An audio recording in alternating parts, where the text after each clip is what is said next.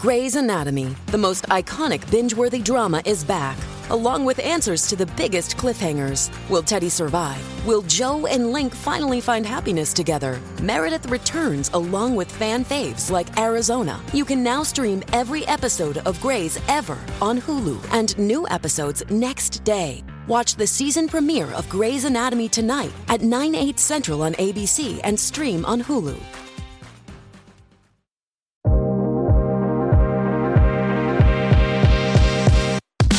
Dax, what's up, dude? What up, man? How are you? I'm good. How you doing? Doing good. Can't complain. It's been a fun last week. I don't know. I feel like things are going really well. Because we had Dogface. We had Larsa, which was just insane. The Larsa response, you know, if you're just listening to now, thank you guys for first joining us. Suggest you listen back to some of our older podcasts. I mean, we've had a lot of good people on the show. We've had, you know, The Situation. We have Kristen Doty. We had Brian Austin Green. But recently we had a podcast with Larsa Pippen that made a lot of news, and it's crazy how much pickup it got. Mm-hmm. I mean, it went everywhere. You know what I was thinking about that I want to push people to go listen to? Is our Annalyn McCord episode. Great episode. I have kicked myself for the last, I don't know, 9 months or year, however long ago we posted that episode. Well, the double episode. It was so interesting. It was so good. She revealed a lot about just her childhood and the crap she went through and abuse and all this stuff. And I felt like we released it at a time where our podcast was in a really weird place, and we didn't get to like maximize on it like it should have, and we didn't get to push people there like we should have. And we might have to re-release that. Yeah, and it makes me sad that like people didn't get to hear her being so open and honest, and it's like I really do want to re-release it, but that it feels weird to re-release something. So like, if you guys have time, go listen to it. It was such a good episode. It might be something we need to consider because we try to do these podcasts and make it just do like a 1 hour type thing, but that went for like 2 hours, made it a 2-episode thing because there's so much from talking about her life. We couldn't stop. Then also talk about Hollywood, and she was just so cool, and I got to know her a little bit, and she's I went out to dinner one night with her, and she was just really cool, really chill, really fun, and just like interesting, honest, and it made you feel, I don't know if I had an impression of her, but I've seen what maybe when we used to cover her a lot in the news, that I was like, man, like maybe, like I think everyone has her wrong, you know, and I've seen her around people. She's good to people. She's good to fans. She makes people have a good experience with her. She's just awesome. I don't get a lot. So that was one episode though that like my mom wrote me. She like texted me and she was like, Dax, that was a really good episode. Like, the stuff she talked about, the nightmares she lived through, my mom was like really impressed with that episode. I was like, hey, I got my mom impressed. This is awesome. Yeah.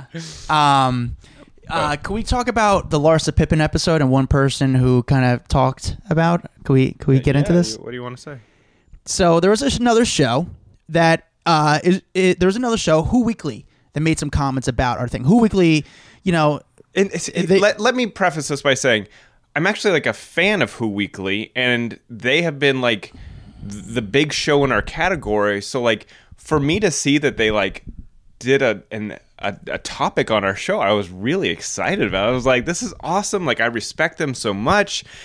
And then they just shit all over our entire interview. They didn't really shit on it. It was actually, it just shows their range. I thought it was really weird, their comments on it, because they first started saying, I found this really interesting, and I could use you might have the exact quotes. I think they started saying this was interesting. Yeah, they're like, and then they tried to say I was bored. And then it turned into a nightmare of an interview. The interview was a nightmare. The hosts were nightmares.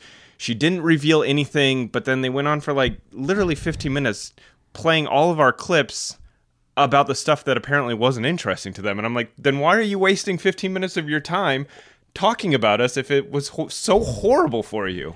Well, it was just hypocritical, and it actually makes me wonder about any of their thoughts now. So you can't say something was so interesting and then just say, oh, it was so horrible and such a nightmare. And they're the only people that I got fucking feedback from. You know, it's just like, what are you talking about? Like now I don't respect anything you say because now I see that you're just hypocrites. I'm like, do you listen back to your own show? Did you listen to what you said? Because now, as a listener, you can't respect anything they say because you don't. It's not real. It's not. It's just there's just such hypocrites. I guess they're a little bit nervous. I think there was just for me because I like their show. Well, did like.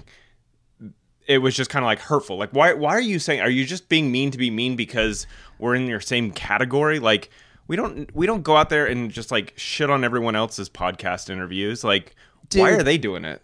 Because why, buddy? Because we're coming up. We're doing well. We're doing well. Like, listen, focus on yourself. I don't get it. You would think, like, listen, they do more downloads than us, but you know they've been doing this podcast longer than us. Congratulations. However. We're doing well. We're just two guys trying to make it happen. Whatever. Let's get to this bodyguard. But listen, I'm let them talk about the news. We will continue to make the news. Okay. All right. I like it. All right. So that was good. So we're gonna get into talking to this celeb bodyguard because he's before we get into that, Dax, tell me about a review. Yeah. Okay. Let me get a review. Lauren Sabinsky, she hit me up. She said, I don't know how to leave comments on the iTunes page. I have an Android. So can I just DM you my comment? I said, absolutely. So here's her comment. She said, Hollywood Raw is my new favorite podcast. You guys get the best celeb stories and gossip that you can't get anywhere else. They've had some amazing interviews already, and I can't wait to see who they have on next. Thanks for giving me something to look forward to every week as I stay home. I'm a stay-at-home mom during the pandemic. You guys are awesome. So, Lauren, thank you.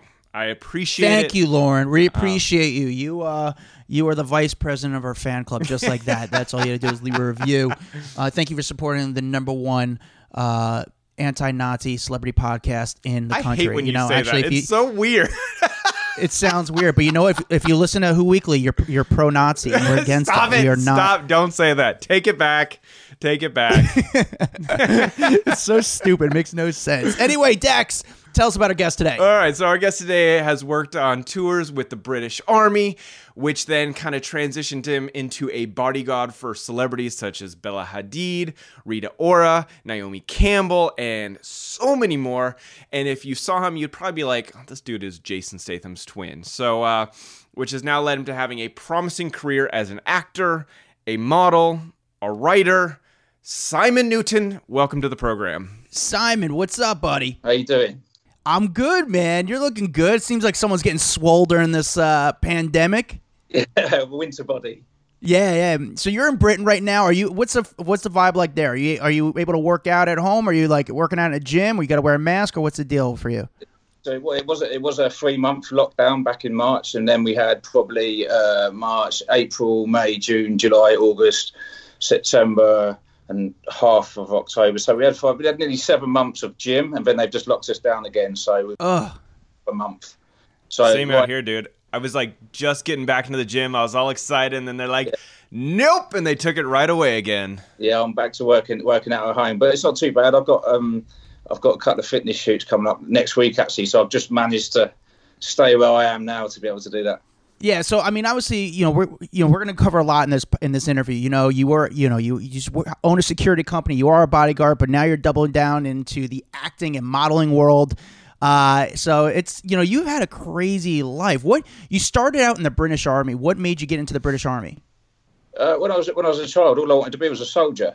I mean, the kids at school, you had astronauts, fighter pilots, brain surgeons, scientists. And all I ever wanted was to be a soldier. So I always thought that surely that's got to be achievable, when I grow up. And that's all I ever really wanted to do. I don't know why. Particularly, some of my family were in the army. Not all of them. My immediate parents weren't anything to do with the military. So I'm not really sure why. But yeah, I just always wanted to do it. How was it? What was your experience like in the army? Was it everything you kind of imagined or what? It's probably... It's everything I imagined, and probably a little bit better. I had a great time. I left the army really because of other stuff I had coming up, so I left because of that. But if it wasn't for that other stuff, which we'll probably get onto shortly, I would have stayed in the army. I loved the army. I thought it was brilliant.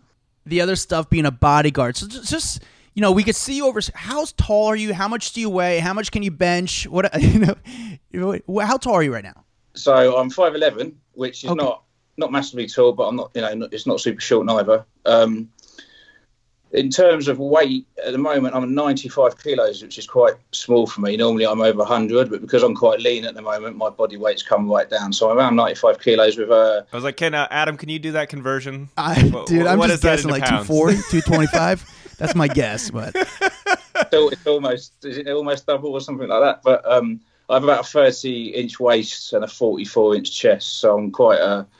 funny shape at the moment, and like 100-inch biceps. I don't, for the people that aren't watching this video on YouTube and they're just listening to it on, his arms are massive. He's huge. How much do you bench? Do you know what? I don't actually bench press. No, that question quite often, and I used to years ago, but now I don't lift heavy weights really. I can get to where I want to be, you know, sort of like in appearance without going too heavy on the weight. So I never really lift. I look like someone who does, and quite often I pick up maybe 10 kilo dumbbell. Man, good genetics, man. I wish I had good genetics. That's great, dude. So you're in the British Army. So how did you transition from the British Army into being a celebrity bodyguard? When I was in the Army, I did Iraq War in 2003. And private security companies started operating out in Iraq at the time. And a friend of mine was already working for one who'd previously left the military. And he said to me, you know, what are you doing out here? I said, I'm still in the Army. And he said, well, why don't you come and work for us? The office was back in London in the UK. Why don't you come and work for us in Iraq? Obviously, it's private security. The money's a bit better, and the conditions and the stuff you get to do is a bit different. And I thought about it. At the time, I was quite young, and the money was quite appealing. And I said, yeah, okay, let's have a look at it. And I called their office, sent them my CV, and they was happy to offer me a job, but I had to leave the Army. I obviously couldn't do it while still in the Army, so I left pretty much as soon as I could, which I was kind of lucky. But I managed to get out within a few months, really. And then I went straight back out to Iraq as a sort of a private security consultant. So that was my very first step into the security world, really, which obviously led on to the celebrity thing, probably not that many years later, quite a few years later. I did 3 years in Iraq, and then I went to Afghanistan for 2 years as a bodyguard for the British government. And around the Afghanistan time is when I come back to the UK on one of my 4 weeks off, and I looked after my first celebrity, who you may have heard of. Who was that? Michael Jackson. Michael Jackson was your first celebrity that you got to bodyguard for? Yeah, he was my first one. November 2006, he came across for the World Music Awards, and that's I was home on leave, and I got asked if I would look after someone. They didn't tell me who it was. I actually nearly said no to it because I only had 4 weeks off. I thought, do I want to work 2 weeks on my 4 weeks off? And then I thought, well, I'm going to come back to London at some stage to be a bodyguard, so maybe it's a good idea to... you know, get some contacts and see what it's all about. So I said yes to it, and it wasn't until I turned up at the airport and was given sort of a briefing pack of what was going on, I found out who it was. Well, that's insane. That's not like just bodyguarding for just a regular celebrity. That is pretty much one of the most famous people in the entire world, where I've seen videos, you know, when he used to go out in public, and it was just like swarms of people. Like, talk about being thrust into like the craziest situation. What was it like? It was a little bit of a steep learning curve. But, I mean, to be honest with you, it wasn't much different to the way we used to operate when we worked overseas. It was a lot safer job, but there was a lot more crowd management, a lot of crowd management with him. Like you said, you know, he'd get swamped all the time.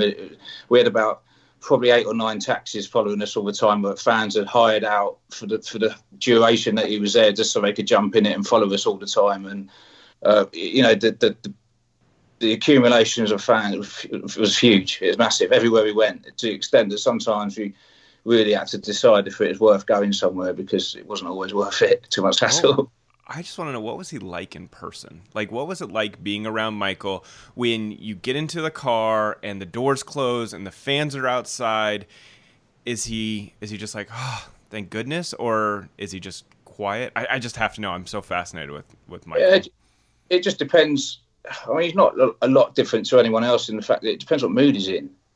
You know, everybody has good days, bad days. Maybe they get in the car excited. Maybe they get in the car upset. Maybe they're just normal. Some days they want to talk. Some days they don't want to talk.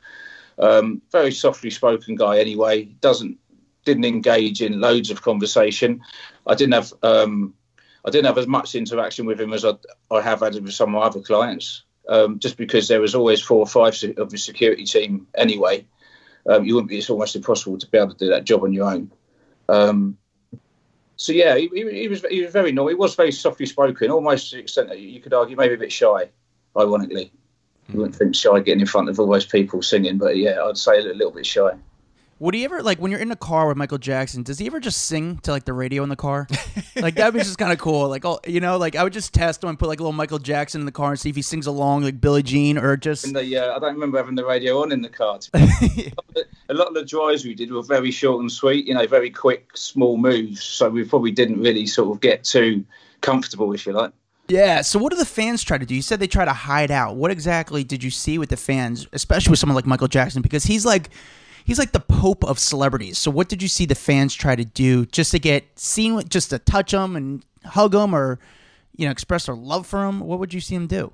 The hotel at the time he was in, I think at one stage in London, a number of hotels wouldn't take him because of his fan base. And it wasn't the fact that they were disrespectful as such, but just the sheer volume of them. You can imagine that, you know, it's like going to a festival with the mess that's left behind after. So some hotels didn't, you know, like to take him because of that. But on that particular occasion, we stayed at a hotel called the Hempel. I think it might not be around anymore, but we had barriers out the front. We had UK police officers there 24 hours a day, you know, yellow jackets sort of keeping everybody back. And generally, they were pretty good. The crowds were 4 or 5 deep, maybe at sort of the later hours at night. But in the daytime, it could be 6 or 7 people deep. And it's only on a normal street. It's not a particularly big street, this hotel. But when we moved him, or when we were moving the cars and getting ready to move, so people knew we were coming out, some, you know, pushing, shoving, the barriers would get trodden down, the police would get knocked over sometimes. You know, it all turns into a little bit of a controlled mess. I find this whole thing so fascinating. I think it's just the Michael craze is so wild. You know, did he enjoy talking to his fans? I mean, I feel like he was such a fan pleaser, but like, how do you please 10,000 fans sitting outside of your hotel? You know, you can't really do too much. I think he would have liked to have done a bit more than what he could have done. He always didn't really talk too much because you tried to keep the guy moving and get him into, you know, out of the hotel into the car kind of as quick as possible. And although he did do the odd wave, it wasn't particularly safe to have him standing still in one place for too long. But one thing he did do is he used to send someone to try and get maybe 4 or 5 gifts. And there's always people with gifts, you know, it sometimes could be hundreds of gifts, but we'd try and choose 4 or 5 because, again, realistically, we can't take them all. You'd need another van for all the gifts every time you turn up somewhere. So 4 or 5 and give them to him. And he would look through them. He generally would. He wouldn't just pretend he's taken them. When we got to wherever we went, he always looked through them and maybe recognised the reoccurring fan. And he did take time at looking. I'll give him his credit with that. He did always take time at looking through whatever. You know, when you become a bodyguard, is it hard because you have to, you know, sort of, I guess when you're a soldier too, so maybe you have this in your built in your system. But when you become a bodyguard, do you have to risk your life to risk? You know, you'd say, I'm willing to risk my life, like the Secret Service. I'm willing to risk my life for someone else's life. I mean, is that ideally what you're paid to do, or is it just kind of make sure they're able to move around kind of in the manner they want to be? What would you say the job description is really? I mean, ultimately, how sort of dramatic you want to say the job can be will depend on who you're looking after, what the situation is, and where in the world. Obviously, that can change quite a lot, but. I mean, yeah, I mean, without being too heroic about it, I guess that a bodyguard's job in principle is to protect another person's life, whether that means you're giving your own, ideally not, because if you, you know, in the grand scheme of things, if you're giving your own life, you're now no longer there to be able to protect the person. So it's not really the best idea anyway. It's a bit of a cliche, the films, you see, particularly the film, The Bodyguard. Yeah. In front, but you know, never say never. I'm sure there's plenty of guys out there who have dived maybe in between their client and maybe someone who's been wielding a knife, and you know, or whatever. I'm sure it has happened. Look at Kennedy all those years ago when he was assassinated in the back of the sure. Yeah. So and those guys you saw on that, obviously it's a bit too late on that occasion, but guys were climbing on the back trying to get to him, and they would have covered him if they got to him in time. They would have been covered, and ultimately you could argue they would have been hit. So. It could happen, yeah, but I mean, it's not really something that goes through your mind that much as a sort of, I'm a bodyguard, one day I'm likely to you know, die for someone, it's kind of unlikely almost, you could argue. Were you ever covering Michael when his kids were with him? I'm curious how the situation changes when the kids are around. Yeah, we have two. I can't remember who they were, because at the time, even we didn't see them. They were all covered up. And I'm not so sure on the situation with them now, but back then we were still in the era of covering up their faces all the time. So we did. We had two, but I really can't remember. I didn't even see their faces. I haven't got a clue who they were, to be honest. Yeah. It's crazy that Michael Jackson was covering his face and his kids were covering their face way before it became cool with the pandemic. So he was onto something, you know? No, I'm just kidding. That makes no sense. It's so stupid. That's so stupid. I want to know, who else have you worked with? Because obviously Michael is, the biggest star on the planet at that point. Who else have you bodyguarded for? So I've done quite a bit with the sort of world's top models, really. Bella Hadid and Kendall Jenner are probably the two ones I'm most for, being around a few years ago now. I did quite a long time, all in London, but I did quite a long time with Bella in London, maybe 3-4 years. How does that work? How do you get more jobs in that? Who's the one who passes your name or your card around to get more bodyguard work? It just depends. So sometimes it's done straight from the modeling agency. Maybe ask a guy who's already looking after one of the other girls, and maybe, do you know anyone else? Sometimes it's done like that. Sometimes it may go through a company. It doesn't seem to be any one direct route, to be honest. It just depends on how people are booked. You don't have to use a private security company, and equally, you don't have to go direct to someone either. It just depends on how people are booked. Yeah. It's difficult, because people say to me, how do you get those jobs? And to be honest, I can tell you, but that's how I got them. It doesn't mean to say that you're going to be able to, always work like that. Guys have maybe, it's so many different stories of how guys have picked up celebrity clients. There's certainly no website or someone you can get in touch with to put you on a celebrity bodyguard list. There isn't anything like that, really. A lot of it's reputation, I guess, and if you've done the right people. Once you're in with celebrities, there is a bit of a technique and a knack to looking after celebrities. There are things you have to think about that maybe you don't, looking after other people. So once you've got a few on your CV, you are quite appealing to people who are looking for celebrities, because they know you're sort of tried and tested. And problems with celebrities, because of fan bases and moving them around, if you do get that wrong, it can be a bit embarrassing if you've got paps and everything else out there. So they do kind of like people that are tried and tested, if you like, in the celebrity world. Yeah, I got to imagine if you've got Michael Jackson on your resume, though, everyone's like, okay, he knows what he's doing. So, and did I read that you worked for Naomi Campbell as well? Yeah, I did a little bit of Naomi, yeah, on and off, yeah, same thing. I mean, obviously a different generation to the other girls I just mentioned. But yeah, I did a bit of Naomi, all the same stuff, all modelling stuff. Now, do you feel like she gets a bad rap for her personality? Because everyone always talks about her being super diva-ish and crazy. I'm just curious, with someone who worked next to her, if you feel like that's just media portraying her like that, or if that's actually who she is. I would say she's pretty good. Yeah. Yeah. I respect that. I respect that you actually took a second to really think about it. It wasn't like, no, she's great. You're like, I respect you. It took you a second to think about it. You know what? Because what I think back to is that infamous lawsuit where her assistant sued her for chucking the phone at her face, and I just always wonder what is she like behind closed doors? Are these stories real, or are these people going after her because she's got a ton of money? You know? Yeah. I mean, the thing with anything like that is, for me, I don't have to look after anyone. I'm not sort of, I don't sign a contract which says I have to be with anyone, and obviously I do choose, I do say no to people, and I do choose, I mean, obviously I don't do it now, but back then I did choose who I decided to work with, and if I chose wrong, and maybe a few days in I thought, do you know what, I can't, maybe this isn't for me, I'd just say sorry, but I can't do it, go find someone else. So I never really encountered anyone giving me problems or trouble, because I just wouldn't. If I thought anyone was going to do that, I wouldn't, because they are out there. Those people are out there. Not so much the celebrities, but, you do get people you can look after, whether they're high net worth or CEOs or diplomats, politicians, whatever. You can get some difficult people, probably for no, with no reason to be difficult, really. So I'd just say no. Yeah, I mean, but look, Naomi Campbell's smart. She's not going to throw a phone at you, dude, because, like, you know, like, I'm sure this assistant didn't look too strong. She throws a phone at you. It's like, what the fuck you thinking? Like, you're nuts. Don't get many celebrities beating their bodyguards up. Yeah, you don't see that story come out too often. If they did, that's not a good bodyguard. Yeah. You worked with Bella Hadid. You know, I see her in New York City a lot all the time, and I feel like she's, you know, she seems very cool. Like, she's just fun. She's chill. And I think mostly with her, it's more of an issue with – it's not even an issue. The only thing she really has to worry about, because she walked the streets, no one's there to really, I would say, hurt her. You know, it's more of just kind of controlling the situation.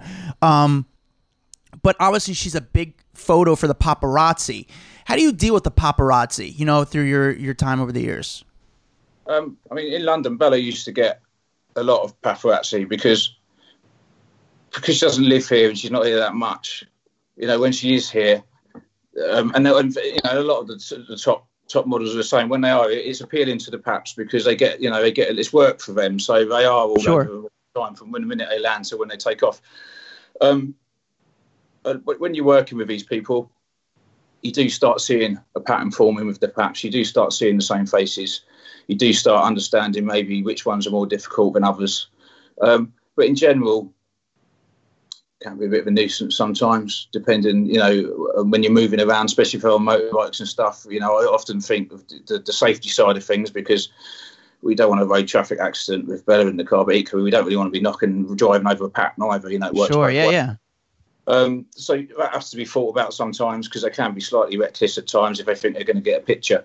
But, you know, I never really had any problems with them. I think the biggest thing is how you handle them. If you come out as a big, rough, tough bodyguard and want to, you know, give it all the attitude, then they're probably not going to help. If you come out nice and just ask if they'd mind moving back and, you know, so we can get a space to the car without having to sort of anyone getting in the way, then 9 times out of 10, they will. And they'll probably get a bit better picture if they do that, because if they don't, there's a lot of pushing and shoving and most of them don't get a picture anyway. So it just depends how clever they are, really.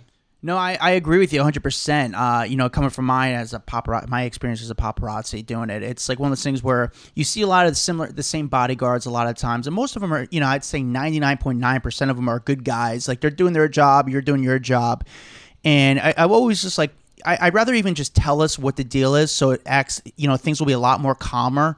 Rather, when they try to play the games, then people are going to be on their toes a little bit. So it's like, you know, I always say sometimes from my experience, it's like, you know why I'm here. I'm not there, you know, as a paparazzi. I can't get too close, because if you're too close, you can't really get a good shot. But the more, you know, the more distance you give them, you're able to get a better shot. And I always say, like, you know why I'm here. You might not know why someone else is there. Maybe be more careful of them than us, you know. And the more transparent the bodyguard is to the paparazzi, the more calmer and easier situation is. Like, I've had experiences with paparazzi, with bodyguards where they're like, listen, we're coming out at 4:45. We're going to this place at 6:30, you know, and we're going to this place. So it doesn't get into a car chase, because I've seen the car chases a lot, you know, and that happens. But I think, like you said, the more kind of you treat people just for respect, just like in anything you would do, the more kind of they're going to be cooler to you and help you out with your job. And it's like, hey, it works both ways. You know, we're not trying to work against each other, trying to work for each other. However, you do have a job, you know, and sometimes I guess your client could say, I don't want to be photographed today. I'm not into it. And I guess maybe you could relay that message to the person, say, listen, the paparazzi, and say, hey, listen, guys, he or she doesn't want to be shot this morning, but if you come back at tonight, they're totally down to, you know, they'll be more ready. And I think when you have that kind of a conversation, it's just kind of working to get together, because if the celebrity doesn't look good, that photograph or video is not going to sell. So everyone wants it to do well. Everyone wants to sell a product, and the people want to look good and be shown in a good light. So I think you have the right mentality of doing your job. What was the craziest thing you've seen paparazzi do over your years? Do you know what? Nothing particularly bad. I mean, that's the other thing, like you said, you know, quite often what I used to do is I used to ask, so let's take Bella, for example, because she was papped pretty much all the time. I'd say, so are you happy to be papped this morning? And if she said yes, sometimes I'd come out and say, right, we are coming out, because you know we're coming out anyway. Sure. You know, even if we don't tell you where we're going, you're going to follow us. I can't stop 6 or 8 motorbikes following us. So it's not a secret. You're not achieving anything by not letting people know certain things to try and keep it safer. So if she's happy to be papped, I would just come out and say, right, she's happy to be packed today, guys. If you can stand back a bit. Also, at the bottom of the steps, I'm going to hold her there for 2 or 3 seconds so you can get a nice shot, and then we're going to get in the cut. And then you all get a nice clean picture. Sometimes it's not, they don't like it all the time, because if there's 12 paps there, that means they've all kind of got the same clean shot, and it's the first to submit it in to get it in enough online. But they get a nice shot. But if you do that, and then another day I come out and say, we don't want to be papped today. Please, can you not just pap us? Please, can you leave us alone and maybe come back this evening or whatever? 9 times out of 10, because you're working with them, they go, okay, that's fine. We'll leave it this morning. So because I had that relationship with not all of them, you always get that one who still wants to, sure, doesn't care today. But we never really got in any sort of, they didn't do anything silly really. Sometimes they could be a bit overzealous on their motorbikes, maybe zipping in and out between the cars and stuff. But really, it was fine. It was fine. In fact, some of them used to protect her a little bit. If people were barging and pushing, they used to get upset because they used to like her. She used to, give them good pictures, and they were quite respectful. And sometimes paps would even be moving people out of the way because they were sort of going over the top. So it swings and roundabouts with them. But yeah, I never really had any problems with them in London. Really, none of them were that mad, if you like. Did you ever have a moment that you were concerned for your own safety? Like, you got into a really big crowd, or you were trying to protect someone, you're like, I don't feel safe now. We need to get out of here. Yeah, look, a couple of times. Not so much for my safety, but I was more worried about me being able to look after the person properly that I had with me. And obviously, it is me and one other. So if I can't look after myself, I certainly can't look after myself and someone else. So what was that moment when you think back? I did something with, it's all over Google actually, but I did something with Bella, and I can't remember it was some sort of rally to do with a country, I can't remember the country, so I don't want to say it and get it wrong, but a country that she had some interest in at the time, and she wanted to jump out the car and kind of be involved in this protest, if you like. Oh.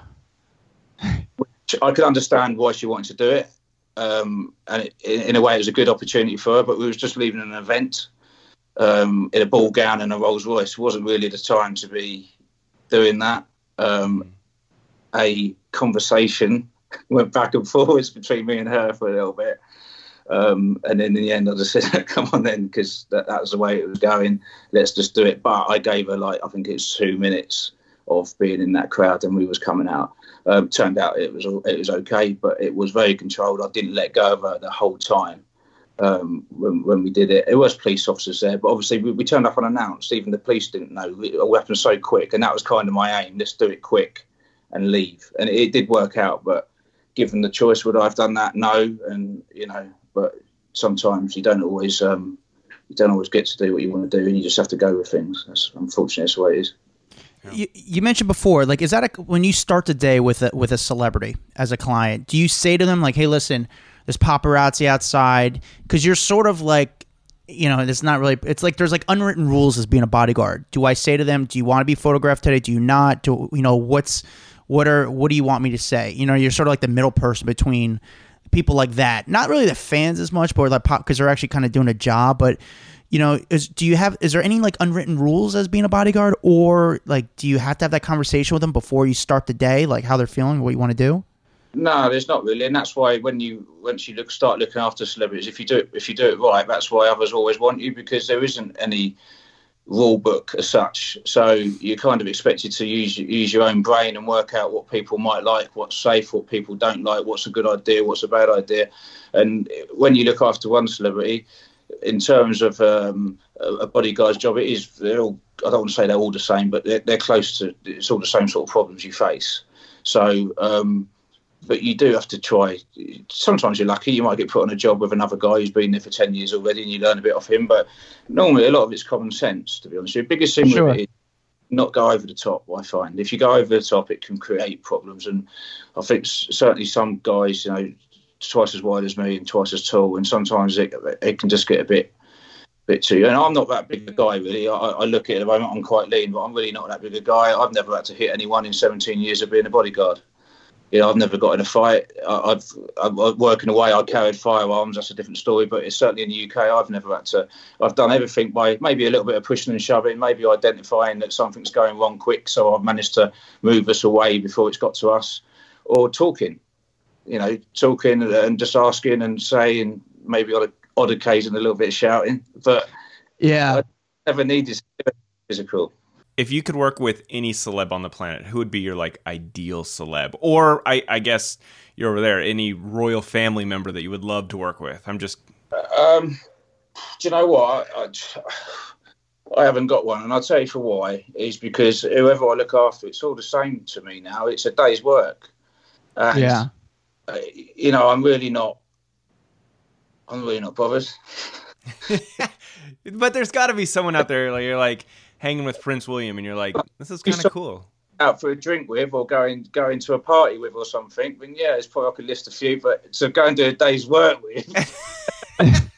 Yeah, I'm really not bothered, because when you're working, you can't, you know, I'm just sure there's a number of actors I'd like to be around these days and talk to them and find out what's going on. And, you know, when now they've got in loads of different questions, but when you're, but you can't do all that anyway, when you're bodyguard, you keep your mouth shut and get on with your job, you know? So to be honest with you, yeah, there isn't really anyone, not really, I'm done. Have you worked for any of the, you know, you said, have you worked for any like, because, and I only ask this because I know New York, I know a lot of the drivers.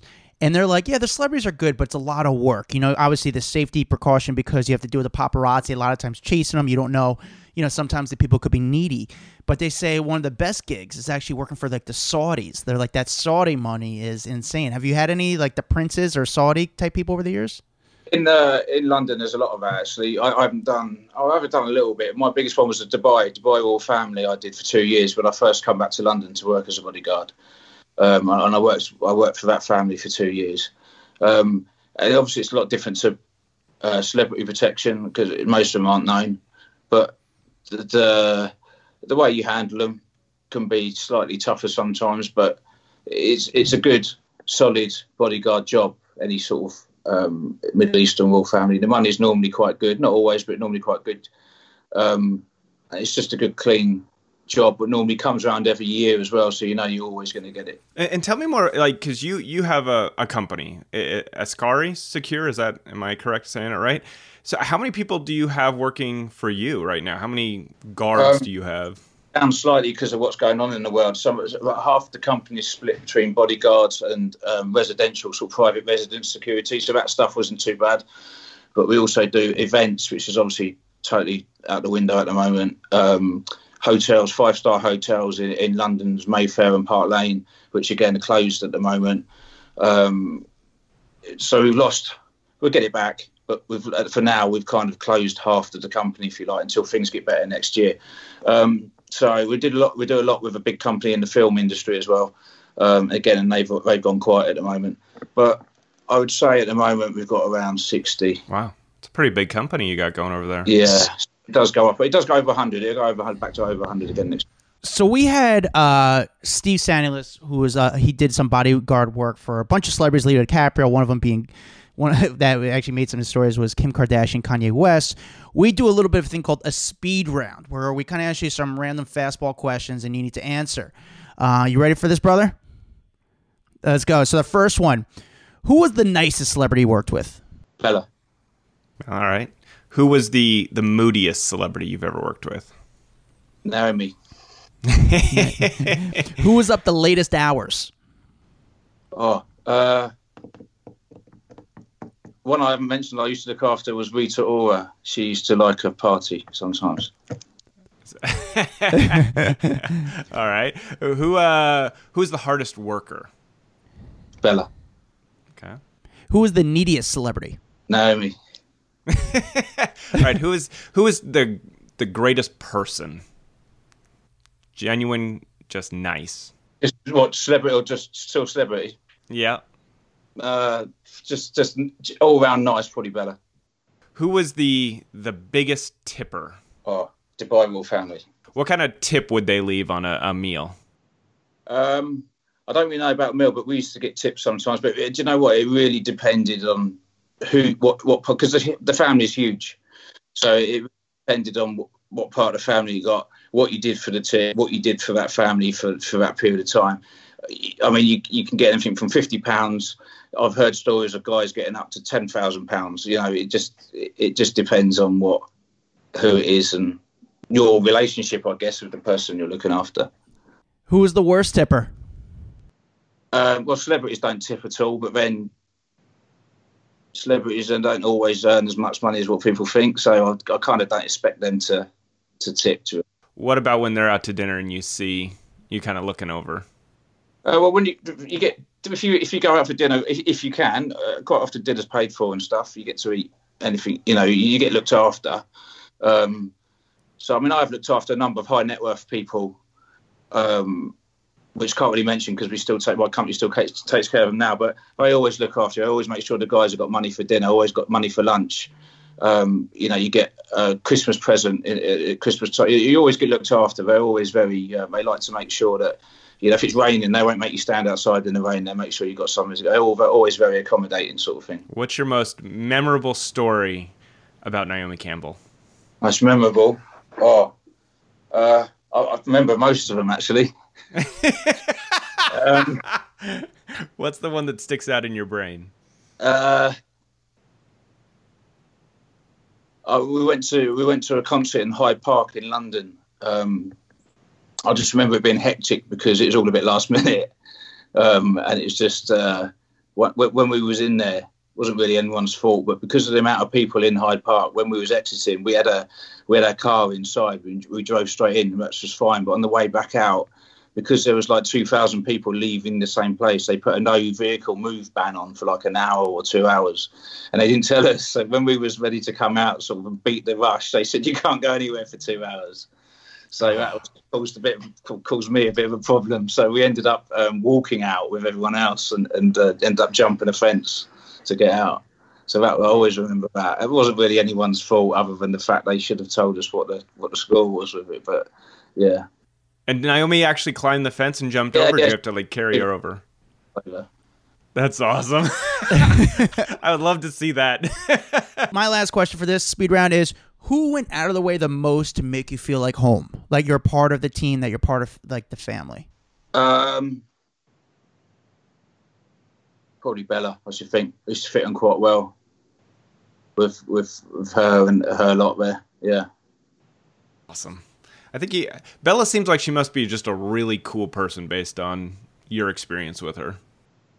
She was just genuine. She was just nice. You know, you couldn't really... I mean, she wasn't that old. Did you get to know Gigi at all? Yeah, I did. I did a few trips with Gigi. Nothing like I did with Bella, but yeah, I did meet Gigi a few times. It's crazy that they've gotten to that level where they need security. I mean, it's good for you, but it's just like, it's insane. But there's such a, you know, a valuable photo for paparazzi. And not necessarily there's usually very few times where it gets out of line because they're so professional about it and they're so good about it. They don't play games. They don't hide. They let them get their shots. So it's like it's an easy win for them, but it's just crazy they got to that point. I got one more question that I just thought of. And the only reason I'm thinking about this is because with the election here in America, there were a lot of rumors that Donald Trump had a decoy for his wife out wandering around. They thought that Melania, there was like a stand-in basically for Melania. Have you ever worked with a celeb that had a decoy so that like the decoy goes out one way and then you guys go out the other way? No, I mean, the most we ever do with that is if we ever want to leave somewhere and we don't want people to know we're leaving, particularly perhaps if we're out front, sometimes we're sending the car off. And just say, you know, maybe we're not going out now. That's it. Job's finished. See you later, guys. And then we'll shoot out the back in the taxi or jump in an Uber or something and go there. So we've kind of used the car as a decoy. But in terms of a body double turning up, no. Dude, I fell for that trick so many times. You have no idea. So, dude, but now you're doing some really cool things. Obviously, you transition your career. You're now working on the other side. You're an actor. You're writing stuff. You're modeling. How did that transition happen? You were just in a Guy Ritchie film. How did that come about? I've been doing film work since 2010. I did a film called The Green Zone, which is a Matt Damon and Paul Greengrass film. We filmed it out in Morocco, and at the time I was working still as a bodyguard in London, and I signed up with an agency, which was... It did a lot of military guys, sort of military film work and stuff. And they just called me and said, you know, do you want to work on a film on Monday? And I thought, well, the job I was on at the time actually finished on the Monday. So I thought, what is it? They said, well, you fly out to Morocco and it's 6 to 8 weeks playing a US Special Forces soldier. And I thought, well, that sounds good. I can do that. So I swapped my last day on this job with someone else and I flew out there and I did. It was nearly 8 weeks in the end I did out there. And I had a good time. You know, it was kind of like it was in Iraq without anything flying back at you. It was good fun. I enjoyed it. And I just thought, actually, I did enjoy it. I thought I could do more of this, I think. When I come back from that, I kind of started to pursue it a little bit. Not massively because of time, but I did start to pursue it a bit. And I picked up since then, between 2010 and now, I guess. I did Sherlock Holmes as well, which was the Guy Ritchie one, the second one. Mm-hmm. I've done quite a lot for UK TV, BBC, ITV, Sky, different business. But I get typecast a lot. You know, soldier, gangster, prison inmate, prison officer, policeman. So I normally get the same sort of stuff, but I don't mind that. I'm all right at, you know, I'm okay at doing that. So I was doing that for a while. Then I decided I wanted to sort of do the whole acting thing properly. And I was actually offered a part in a film this year out in LA, which was, I think it was Lawrence Fishburne was the lead actor in that. And I was offered two parts. One was slightly stronger than the other, but both very good parts. And I thought, you know, I really want to go and do this. This is a good chance for me to get on. But then COVID obviously stopped that, so it was cancelled. Are they not even going to film it at this point, or? Yeah, it will get done. What they've done at the moment, I think they're actually filming something else because of there's a US visa problem for us, so we can't even come over at the moment anyway. So they're filming something where. The other thing was, there's one of the other places for filming in that film was China as well. So obviously, yeah, it's probably a place that we still can't go in a minute. But they started filming something which purely in the States so they can contain it in that area due to COVID. But we will be looking at it next year. But why we've done that, I've just been at Palmer Studios for the last month doing an acting diploma just to sort of get more experience in stuff to be able to give myself a better chance to get bigger and bigger stuff, you know, bits and pieces next year.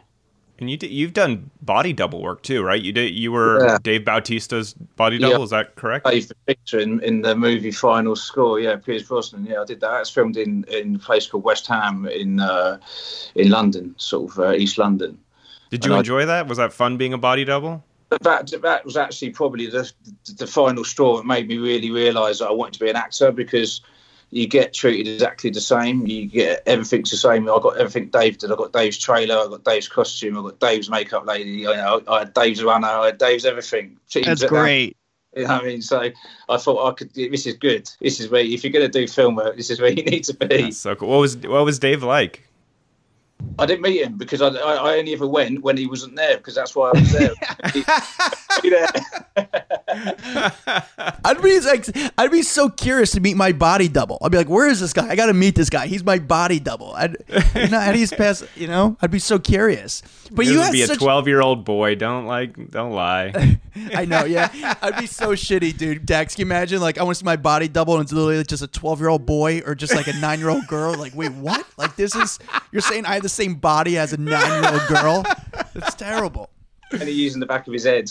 Yeah, it's true. But it's like you got a good look. You're like a mix of, you know, obviously like Jason Statham meets like what's his name? The singer, Robbie. What's the big one? We've been wanting on the podcast. Robbie Williams? Robbie Williams. I feel like you got a little Robbie Williams in you, right?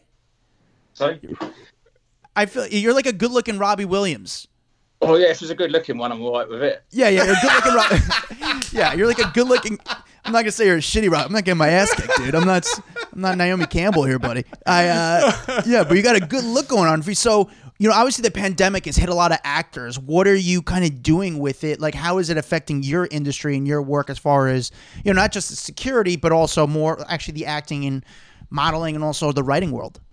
Yeah, so I've taken the time. I wrote a TV show this year. Actually, it's like a kind of a reality bodyguard TV show, which is being pushed around at the moment, and it is a bit difficult at the moment because of obviously what the whole world's experiencing. But hopefully next year we can do something more of that. But I've tried using the time this year. Like I said, I've just done this acting diploma. I've got two fit. I've done a number of men's fitness magazines, sort of.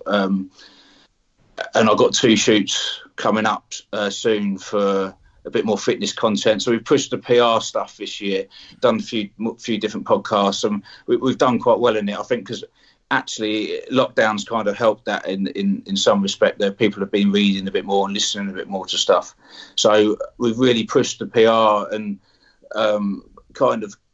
I've just tried getting the tools ready to be able to do something great next year, basically get the content and get some stuff ready to be. And a lot of contacts, I made a lot of contacts with film directors this year and casting agents, which I've got a couple of meetings in January as well. I've just done a show reel which will go out in about 5 or 6 just before Christmas to sort of show that my acting ability, if you like, to directors and casting directors. So hopefully with all the content that I've created this year, and I've built up my profile slightly bigger this year, and the acting diploma and all the new images will be coming out from the fitness side. Hopefully next year we'll start pitching it around January, February probably. So hopefully next year should be a good year. That's cool, brother, man. Well, I wish you the best of luck. You're a good guy. Thank you for making us understand a little bit more of the bodyguard world. We always talk to celebrities, but it's also cool to talk to people that are around them, that and you got some great experiences from it, and it's an interesting story. I'm excited to see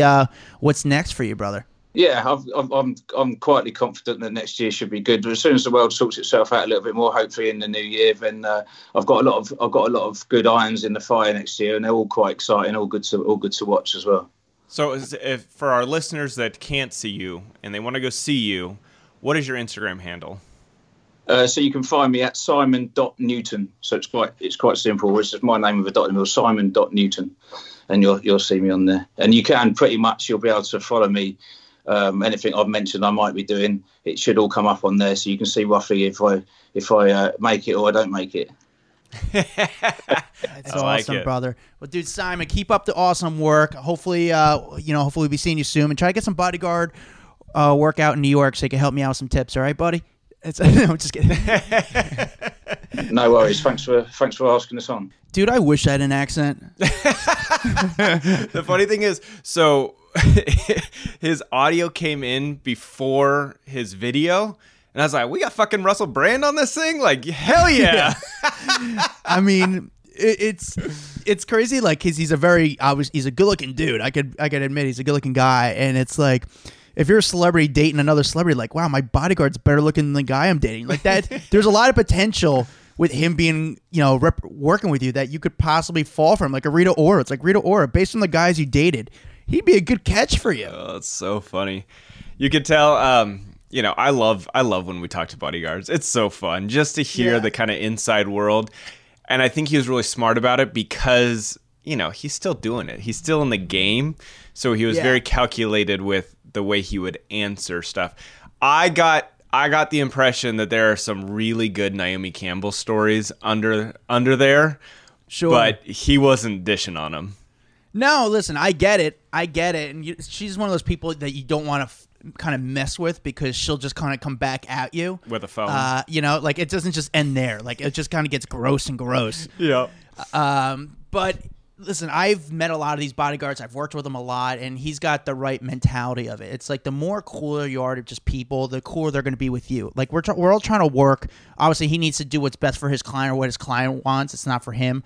And he doesn't have an ego. And a lot of times when you deal with some of these bigger people, especially with publicists and bodyguards, sometimes there could be ego involved. Luckily for Simon, there's no ego, so he's just a good dude, just doing his job. And the more transparent you are with the paparazzi, at least, or even the fans, the more calmer everyone will be, because no one's gonna be all nervous and kind of run around frantic. It's just more of a relaxed situation, because they know what they're getting. If you said, hey, we're gonna come out at 4:45, rather than play the games with them, people are going to be on edge. It's going to make things a lot crazier.